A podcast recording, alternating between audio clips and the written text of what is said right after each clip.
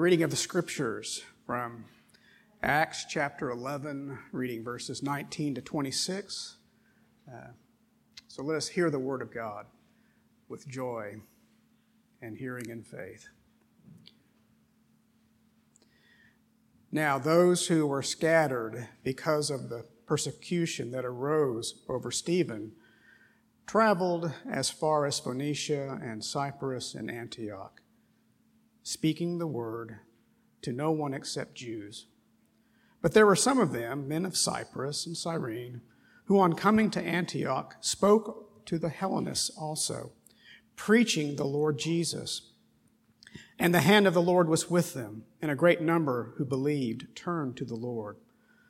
The report of this came to the ears of the church in Jerusalem, and they sent Barnabas to Antioch.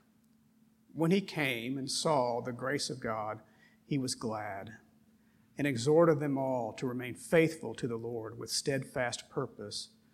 For he was a good man, full of the Holy Spirit and of faith. And a great many people were added to the Lord. So Barnabas went to Tarsus to look for Saul. And when he had found him, he brought him to Antioch. For a whole year, they met with the church and taught a great many people. And in Antioch, the disciples were first called Christians. The word of the Lord. Thanks be to God. The, uh, the context of our passage this morning uh, a beginning struggle uh, in the church of uh, what to do with Gentiles coming to faith. Uh, we'll, we'll follow that theme really on through Acts uh, 15. Just it's a nagging question uh, that never really goes away. I, I, don't think it's gone away today uh, in, in, uh, in the life of the church. Uh, but nonetheless, uh, there's been this dramatic change that God has given to Gentiles faith and repentance, and they come into the church. and their coming into the church is a very dominant theme in the book of Acts uh, because Gentiles come streaming into the church. Uh, and uh, one of the things that uh, Luke will teach us this morning is uh, why that's going to occur. Uh, namely, it is the Father's, the Father's gift to God the Son. So that's where we are this morning in our text, looking at this uh, incredible gift that the Father is giving to the Son. And, and we will trace it in our passage this morning uh, in uh, geographic advance, but also in numeric advance, uh, because the Father is really going to give uh, this gift to, uh, to the Son for what He did upon the cross. Uh, and so the key to processing the change of Gentiles coming into the church is uh, understanding that it's a doctrinal event, it's a prophetic event, uh, and uh, it's a magnificent uh, event uh, in light of the gift of the Father returning to the Son for his loyalty upon the cross. And so the key to understanding the coming of the Gentiles into the church is uh, what, what God is doing and why, why He's doing it. Uh, and, you know, by the way, that's, uh, that's why we should process most everything in life. What is God doing? Why is He doing it? Uh, well, in verses 19 to 21, God is accelerating the change geographically. There's geographic expansion. Uh, for those of you that are military historians, you study great battles and one side begins to advance geographically and cross borders and overtake towns and cities and dictators, whatever. And then sometimes they have to retreat uh, because the other side uh, begins to marshal its forces. Well, uh, everything in God's kingdom is always advance, there is no retreat. Uh, uh, but in 1921, it's an incredible geographic uh, change uh, that's uh, caused very ironically. It's caused by tribulation. How does that work? well, it just works because God uses tribulation to advance his kingdom. Generally, when there's tribulation, we, uh, church, oh, woe is me. God's losing ground. What's going to happen? No, it's not the way it works. In God's kingdom, uh, he uses everything to advance the gift to his, uh, to his son. And of course, the tribulation is connected to the martyrdom of Stephen. It's really connected to the martyrdom of Christ. And then the martyrdom of Stephen. Uh, but, uh, but that's uh, the majesty of God, that he takes what seemingly is the worst and turns it into advance. And by the way, wonderful application there for you in your life. Uh, because we live in a world that uh, is in the grips of sin, bad things will happen to you. And uh, because you're a son of God, uh, He will turn them to good. Uh, because that's what God does. Here in this text, He's turning the uh, martyrdom of Christ and Stephen to good in geographic advance. in this case, Acts 11, 19 to 26, He scatters His people north to Phoenicia uh, and uh, Antioch, west to Cyprus, and Cyrene uh, is uh, southwest from Jerusalem. So, three points of the compass. God's people are advancing. Uh, and, and, these three points of the compass are very important. Uh, they refer, represent to me a geographic allusion to the great promise of God the Father to God the Son. and whenever you retreat to the great promises that are Trinitarian between the members of the Trinity, you know that something radical is happening and that's an earth shattering event, and that nothing can get away of uh, these great promises uh, between the members of the Trinity. So, if you would, uh, let's look at another promise of geographic advance in Isaiah chapter 49, because uh, this is really the key of, uh, of what's occurring in, in Acts chapter 11. Isaiah chapter 49. You, uh, you perhaps know this as one of the servant songs. Uh, God's extolling the majesty of uh, the servant son uh, that you and I know as Jesus. Uh, so, Isaiah chapter 49, verse 12.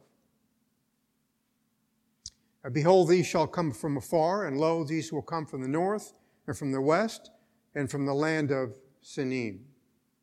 So, uh, bear with me if you think of the points of the compass, the three points of the compass in Acts chapter 11. Northwest and Sinim was a town southwest Egypt.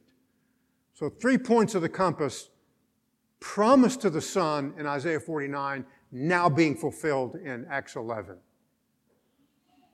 Uh, the immediate context is very important if you think back of this servant song, uh, because he complains over his apparent failure. If you look at Isaiah 49 4, I said, again, Jesus is speaking, I said, I've toiled in vain.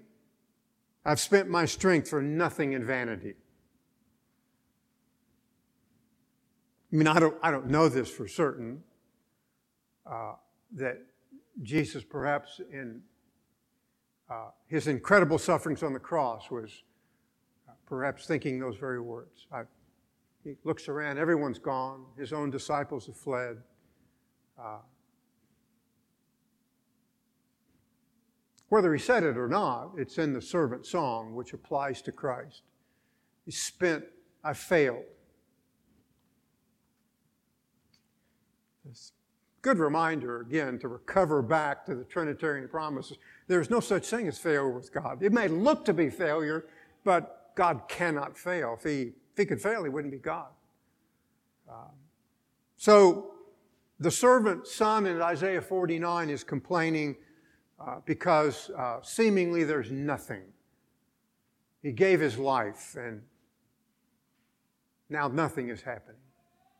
And so God answers God answers his servant son by promising that he will have success. Uh, and, the, and the announcement uh, of that success uh, begins in verse 7 with very important words for thus says the Lord. The son is complaining. God answers him, thus says the Lord.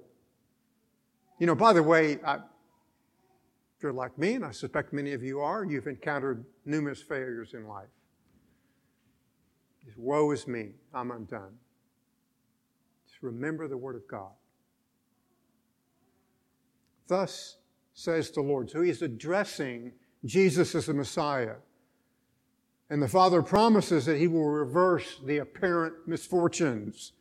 Notice I said the word apparent. There was apparent failure on the cross. All of his disciples have scattered. Uh, and they, and some of them, as you know, return back to their old occupations. You know, Peter goes fishing. Well, it was good while it lasted. Uh, now nothing is happening. I guess we uh, latched our wagon to a broken horse. I, I suspect they complain too, but the, the failure is only apparent. Even in your life, if you're a son of God, failure is only apparent because God turns in his majestic power. If you look at Isaiah 49, uh, last part of verse 7, again, the Father promising to God the Son, to the one abhorred by the nations, to the servant of rulers, kings shall see and arise.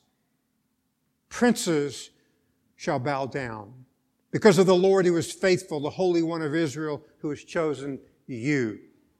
So the Father has just answered the Son. Kings will stand your presence, princes will bow. And uh, uh, I'm going to be faithful because I've chosen you. It's very important to, to recognize uh, uh, that the promise of the Father is based upon election and the faithfulness of Him who is always faithful, that God is faithful. He was faithful to His servant Son, and by the way, He will be faithful to you. Just like the servant Son hanging upon the cross. Uh, I cannot promise you that you will not discover, uh, go through difficult times in your life because you certainly will. But the overarching thing that you should remember is uh, God promises to his many sons that he is faithful. God is always faithful. That is who God is. He is faithful. Uh, who, who is able to turn apparent failure into great victory. Uh, then there's another promise in the servant song, Isaiah 49, verse 8, begins like the first promise Thus says the Lord. That's why you as a Christian should always be repairing to the Word of God. Uh, because things in your life will grow chaotic and cloudy uh, if the Scriptures have a small place. Thus says the Lord. Uh, and the language in verse 8 speaks to a covenant affecting restoration. In the favorable time I have answered you. In the day of salvation I have helped you. I will keep you and give you a covenant of the people. So God makes an eternal covenant. It's the eternal covenant of redemption. Uh, just as a quick reminder to you, there was a covenant of works with Adam. Adam failed. Judgment came. Uh, in the covenant of redemption, Christ works in our place, and his obedience uh, saves us, and salvation comes. Uh, and then in verses 9 to 11, there's a promise of his incredible exodus, uh, and that uh, Christ is the provision all along the way. Uh, there's, the, there's the promise in verse 10 you will, you will not hunger or thirst. Uh, and it's verses like that that uh, remind us of the majesty of the provision of Christ, the Father gifting to the servant Son, who then gifts to us uh, the provisions all along the way. One of the themes of the book of Isaiah is the second Exodus return from Babylon, greater fulfillment than the New Testament, that you and I are in the last great Exodus, and all along the way, God will provide for us. As He provided for His uh, sons in the wilderness with uh, manna and water, Christ says in John 6 54, He who eats my bread and drinks my blood as eternal life. I'll raise him up on the last day. That's a promise to you. You won't be forgotten. He will raise you up on the last day. God is faithful because of the faithful Father and the faithful Son. Uh, John 7 37. Last day of the great feast, Jesus stood up and cried out, If any man is thirsty, let him come to me and drink. And rivers of water in the provision of the Spirit. Children of Israel in the wilderness got thirsty, they complained. God always provides. God always provides for his sons. If he didn't, he wouldn't be God. The majesty of the servant son. Uh, and Jesus is also our guide, Isaiah 49 uh, 10. He will guide them to the springs of the water of life. Fulfilled in our life in God's daily provisions, but fulfilled uh, eternally. Uh, Revelation 7:16, they shall hunger no more, neither thirst any more, neither shall the sun beat them down nor any heat. Uh, for uh, the Lamb upon the throne will be their shepherd and will guide them to the springs of the water of life. Incredible promise. Set it in the context of the servant song the Father now gifting to the Son three points of the geographic compass, the eternal exodus, a great throng of people. So think about it. Well, the second exodus, who's with me? I look around, there's not many people there. My friend, you have no idea uh, of the people thronging and coming to Christ and uh, engaging the second exodus. We just need to be reminded that we need to see these things uh, through faith. Uh, it's a good reminder to us, however, that Jesus is the journey and He's also the destination. If you're wondering about life without Christ, uh, just remind you from the scriptures you're in a bad way. Things will not go well for you. Uh, you may prosper in this world. You may achieve titles. You may uh, you may put initials behind your name. All those things have a place. Again, not trying to disparage uh, blessings, but uh, the only real blessings are in Christ. Uh, but, but returning to the geography, the expanse is now universal. So the three points of the compass in Isaiah 49 now are being fulfilled in Acts 11. Uh, and the coming of Gentiles is a reminder that it's universal fulfillment.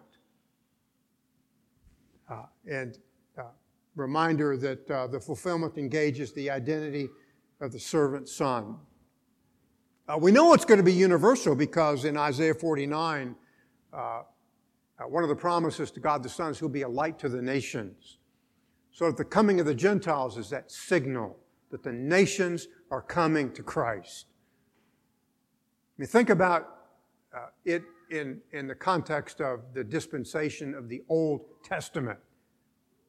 Uh, you came to Christ, you had to go through the portal of Israel. Uh, that was a forerunner of Christ, but now that Christ has come, you don't have to go through the portal of Israel anymore. Uh, and that's really the geographic expansion before us. Uh, the light is now going to the nations. It's a great text that I, I love turn the Gospel of Luke, uh, chapter 13. It's just so marvelous in terms of all that it means in the coming of the nations. And, and really, by the way, you're coming to Christ. Uh, Luke 13, uh, uh verse, verse 29, a marvelous, marvelous promise. And keep it in the context of the son uh, complaining, uh, nothing has happened, I've spent my life in, in vain. Notice what we read in Luke 13 uh, in verse, verse 29. And they will come from east and west and from the north and south and will recline at table in the kingdom of God. The four points of the compass now God plundering the nations, north, south, east, and west. None withheld. People will come. And by the way, why will they come? Because uh, God's going to bring them in His power. So, so the change in Acts is eschatological fulfillment that is a vestige of the promise of God the Father to God the Son that you haven't toiled in vain, and I'm going to show you what I'm going to do for you. One of the greatest gifts of all time, the four points of the compass. No retreat, only advance. And that's what really the book of Acts is about, to the ends of the earth. Well, of course, as is always the case, uh, Uh, in Acts 11, some don't get it. There's always some that just have a difficult time connecting uh, eschatological fulfillment. Really connecting it, the promise of the Father, to the eternal Son, which certainly rivets it in uh, certainty. Uh, so they go to the corners of the compass, but they speak the word only to Jews. They still haven't grasped what's occurred. Uh, others get it, and they, they grasp the theology. So men, again, Acts 11, 20, from Cyprus and Cyrene, uh, come to Antioch, and they preach the Lord Jesus to Greeks. They, they understand now that it's become a universal event, uh, taking uh, the Word of God to the nations. Uh, beautiful reminder here of the psalm that I read this morning to begin our worship service. Uh, God says to the Son, uh, Ask of me, and I'll give you the nations. And so the Son asks. Uh, at the start, the cross, there is apparently very few coming, but then it turns into a torrent, and the torrent is the book of Acts.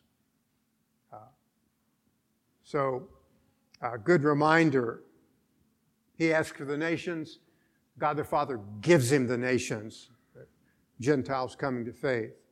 And the very ends of the earth for your possession. Yeah, think about it. I'm uh, always amazed because uh, I'm a part of it. People, someday I want to own my own home.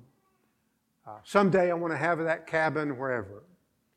Uh, someday I'd like to uh, own a piece of the mountains in Wyoming, wherever, that favorite place of the earth to you.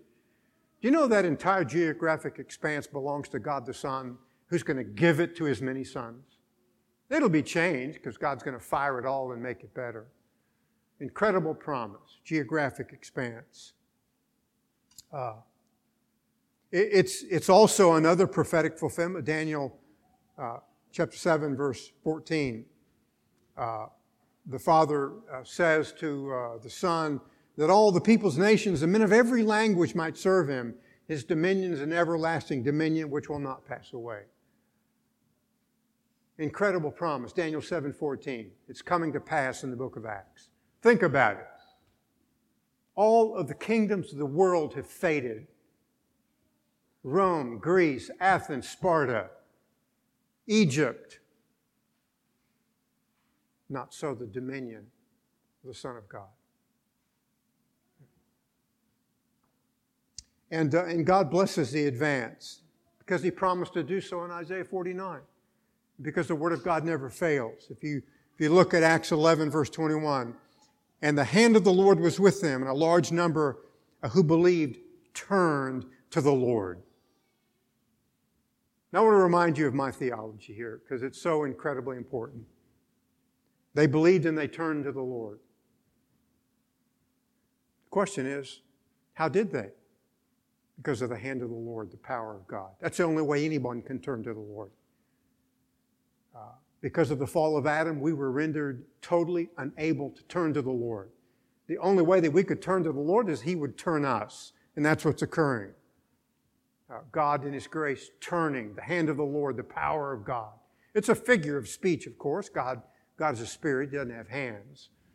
Uh, but it's a way that we can understand the majesty of His power, the hand of the Lord turning. Uh, it's important for us to recognize uh, this event is occurring in Antioch. Antioch was a large metropolitan city. Uh, idolatry was uh, very present, uh, as it is everywhere today. but in God's gift to the Son, He turns uh, many idolaters to himself.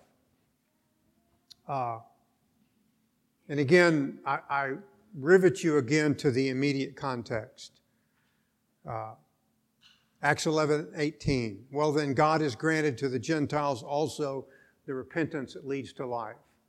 Many were turning to the Lord, they were repenting of their idolatry.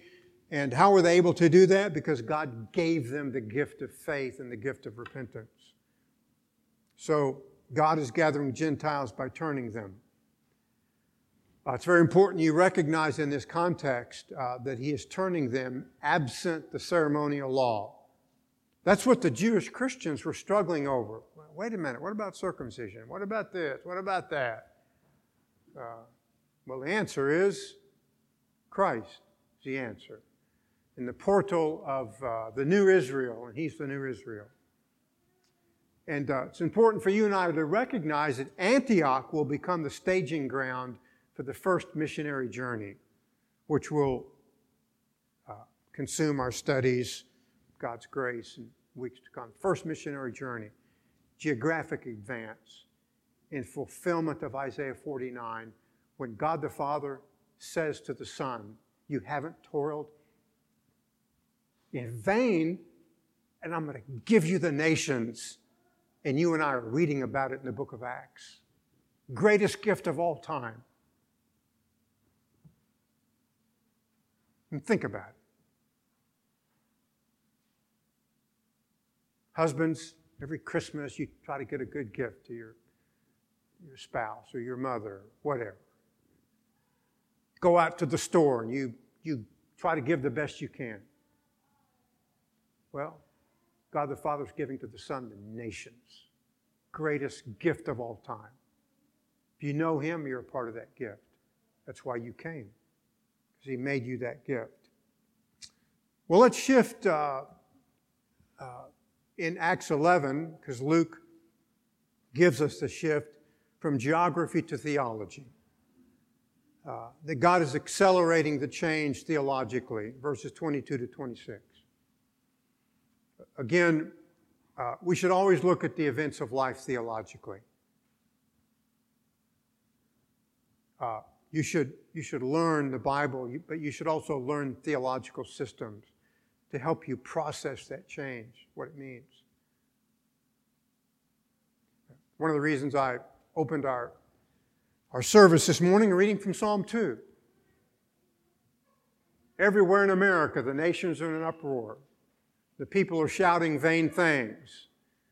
You know, some guy says, I'm going to see a statue of Christ, I'll tear him down. And what is God doing? He's laughing. Laughing. Can't oppose the kingdom of God. Uh, oppose it to your harm, to be sure. So you and I need to recognize maybe we're sad because of what's occurring, but heaven is laughing. Uh, because that gift is going to go to the Son, and nothing will get in his way. And his statue can't be toppled. So the church at Jerusalem dispatches Barnabas to Antioch to validate the work that's going on. Very important to recognize the importance of ecclesiology. Uh, incredible change in Acts is the church. It's going to rise in prominence. It ought to rise in prominence and preeminence in your life. I, I sometimes woe is me, the church is in retreat, boo hoo, you know, pull all the shades. Not even my wife can console me. Oh, the church. My friend, the church is going to prevail. Why? Uh, because of Christ. Uh, not even the gates of hell will prosper against it. So we're on a good side, aren't we? Theological interpretation of history, you're on the right side if you're a Christian and the gates of hell and all their ravages cannot stop the church because of the promise of God the Father to God the Son.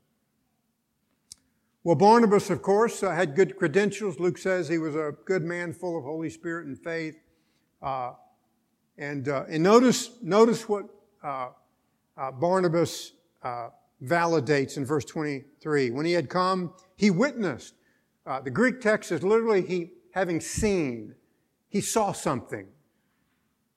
He witnessed the grace of God and he rejoiced, began to encourage them, uh, all with resolute hearts to remain true to the, to the Lord.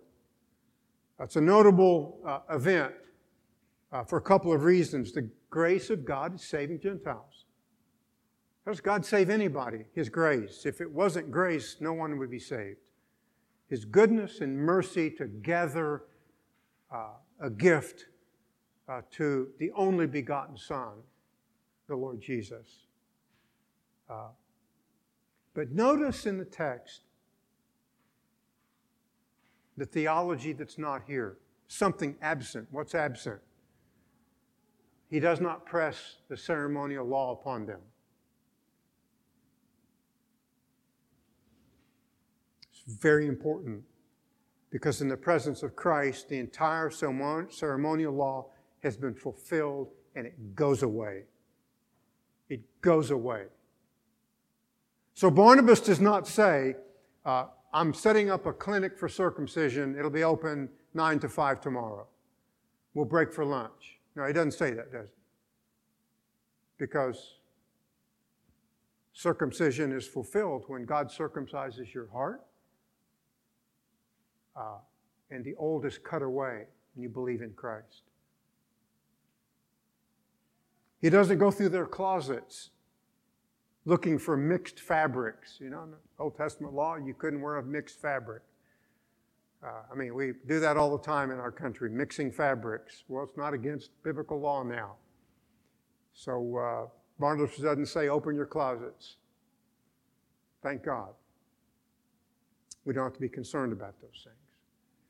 Of course, in the Old Testament, it was always a sign pointing to the majesty of Christ. Uh, he doesn't go uh, through their kitchen cabinets looking for unclean food. Lots of unclean food.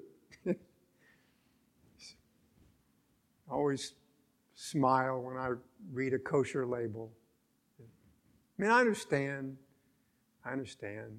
I, I get it. Different religious traditions, uh, contrary, of course, to the gift of uh, God the Father to God the Son. Food laws have now been fulfilled, pointing to Christ. We don't have to worry about those things. Uh, I mean, aren't we thankful as Americans? Bacon makes everything better. But, but, but he does something that's very notable here, very profound in what he does do. He, he doesn't go look in their cabinets and their closets, uh, doesn't set up a medical clinic. What he does do is very, very critically important because it's the nature of the gift of God the Father, the God the Son. Uh, if you look at verse 23, he began to encourage them with resolute heart to remain true to the Lord. And that's the nature of the gift. It is a profound nature. Uh, talk about that momentarily. Uh, he encourages them all to remain or to continue true to the Lord with resolute heart. Uh, look very quickly, if you would, Acts 13, uh, in verse 43. When the meeting of the synagogue had broken up, many of the Jews and of the God-fearers, proselytes, followed Paul and Barnabas, who speaking to them were urging them to continue in the grace of God. To continue. Uh, the manner that they do this in Acts 11 is literally with purpose of heart, or hearts with a purpose. And when God saves people, He saves them with purposeful hearts to remain true to the Lord. The New American Standard reads uh, resolute in the sense of determined or unwavering. That's the nature of the gift that uh, God the Father gives to God the Son. He saves people by His grace and gives them hearts with a purpose to remain unwavering in faithful service to Jesus Christ because He was faithful to them to give His life a ransom, the one for the many. Resolute hearts.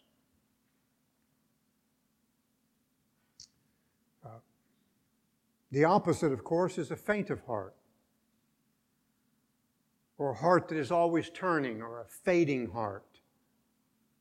Sometimes we meet people who are hot for the Lord, and over time just seems to go down by massive degrees until they eventually uh, disengage from the Lord. That's not the nature of the gift that God the Father gives to the Son. He gives people with resolute hearts to be faithful. Always uh, remember the words of Margaret Thatcher that once said to President Bush don't go wobbly. I understand as Christians we sometimes get wobbly. But over time and in degree, the work of the Spirit is to give us resolute hearts, to remain true to our calling, full of purpose, to honor the Lord. Uh, a true work uh, that engages perseverance. We persevere in the faith. Let's remind ourselves of this uh, because it's so important. Matthew, Matthew chapter 10, uh, in verse 22. Uh,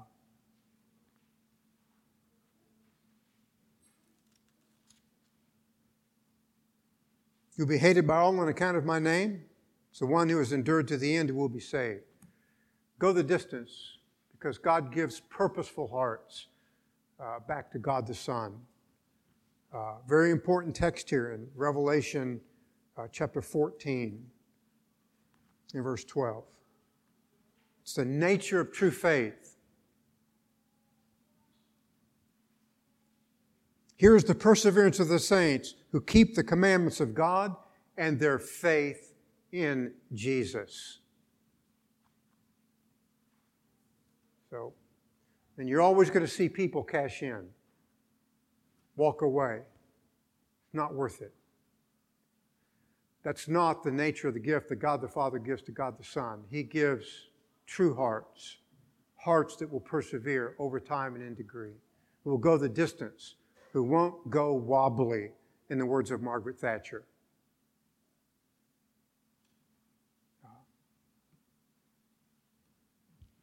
So we identify with Christ, we follow him. Very instructive geographically that uh, there's a uh, name here uh, that is a reminder of the nature of the gift of the Father to the Son, because it's in Antioch that they're first called Christians. Uh, it's a label uh, that identifies them as following Christ or being Christ like. Following Christ. Uh, my sheep hear my voice, I know them, and they follow me. They go the distance, they don't go wobbly. Context is essential. Uh, these are the results of the persecution that began with Jesus and continued with the martyrdom of Stephen. Jesus went the distance. Stephen went the distance, unflinching, unfailing, unflappable, they did not turn. Now, I understand we fail at this sometimes. Uh, but in the work of the Spirit, uh, over time and in degree, we follow, we go the distance, we persevere. Because God gives to the Son purposeful hearts. Uh, and that's the importance, remembering that what's causing this scattering is persecution. The persecution of Jesus and the persecution of Stephen. What they did do is manifestly important. What they did not do is a lesson to us. They did not turn, they followed the Savior. And that's the type of people that God the Father gives to God the Son. True hearts, hearts with a purpose. Uh, and that's the point of the eschatological fulfillment in the advance. When God the Father says to God the Son, You did not toil in vain, uh, it's a reminder that He gives to the Son many sons who will persevere and go the distance. It's important for us to recognize that. All over the world, the church is suffering the end time persecution in a physical way. I mean, you read about, and, and I remind you of this because it's so important to be reminded of it. How'd you like to be a Christian in North Korea? Uh, it's intensifying uh, persecution in China, uh, tearing down churches. Uh, and by the way, what is God the Father doing? Laughing. Because they won't get away with it and they won't succeed. His church will succeed. Uh, and, and, and so we need to remember that in our own country, who knows? Maybe someday men will delete the First and Second Amendments. Maybe it will be a crime to go to a place like Grace Bible Church, and what will you do? You will remember the gift of God the Father to God the Son. He gave people with purposeful hearts to go the distance. Uh, and we should always remember, in my own understanding of the end time tribulation, that uh, sometimes uh, the tribulation breaks theologically. theological failure, theological retreat, denial of essential doctrines. Who even thinks theologically anymore? We do, because we are the sons of God, the nature of the true gift. Uh, third event here is uh, we've, we've looked at geographic change, uh, theological change, and then, of course, uh, numeric change. Uh, and so in verse 24, Luke tells us that considerable numbers were added to the Lord. Uh,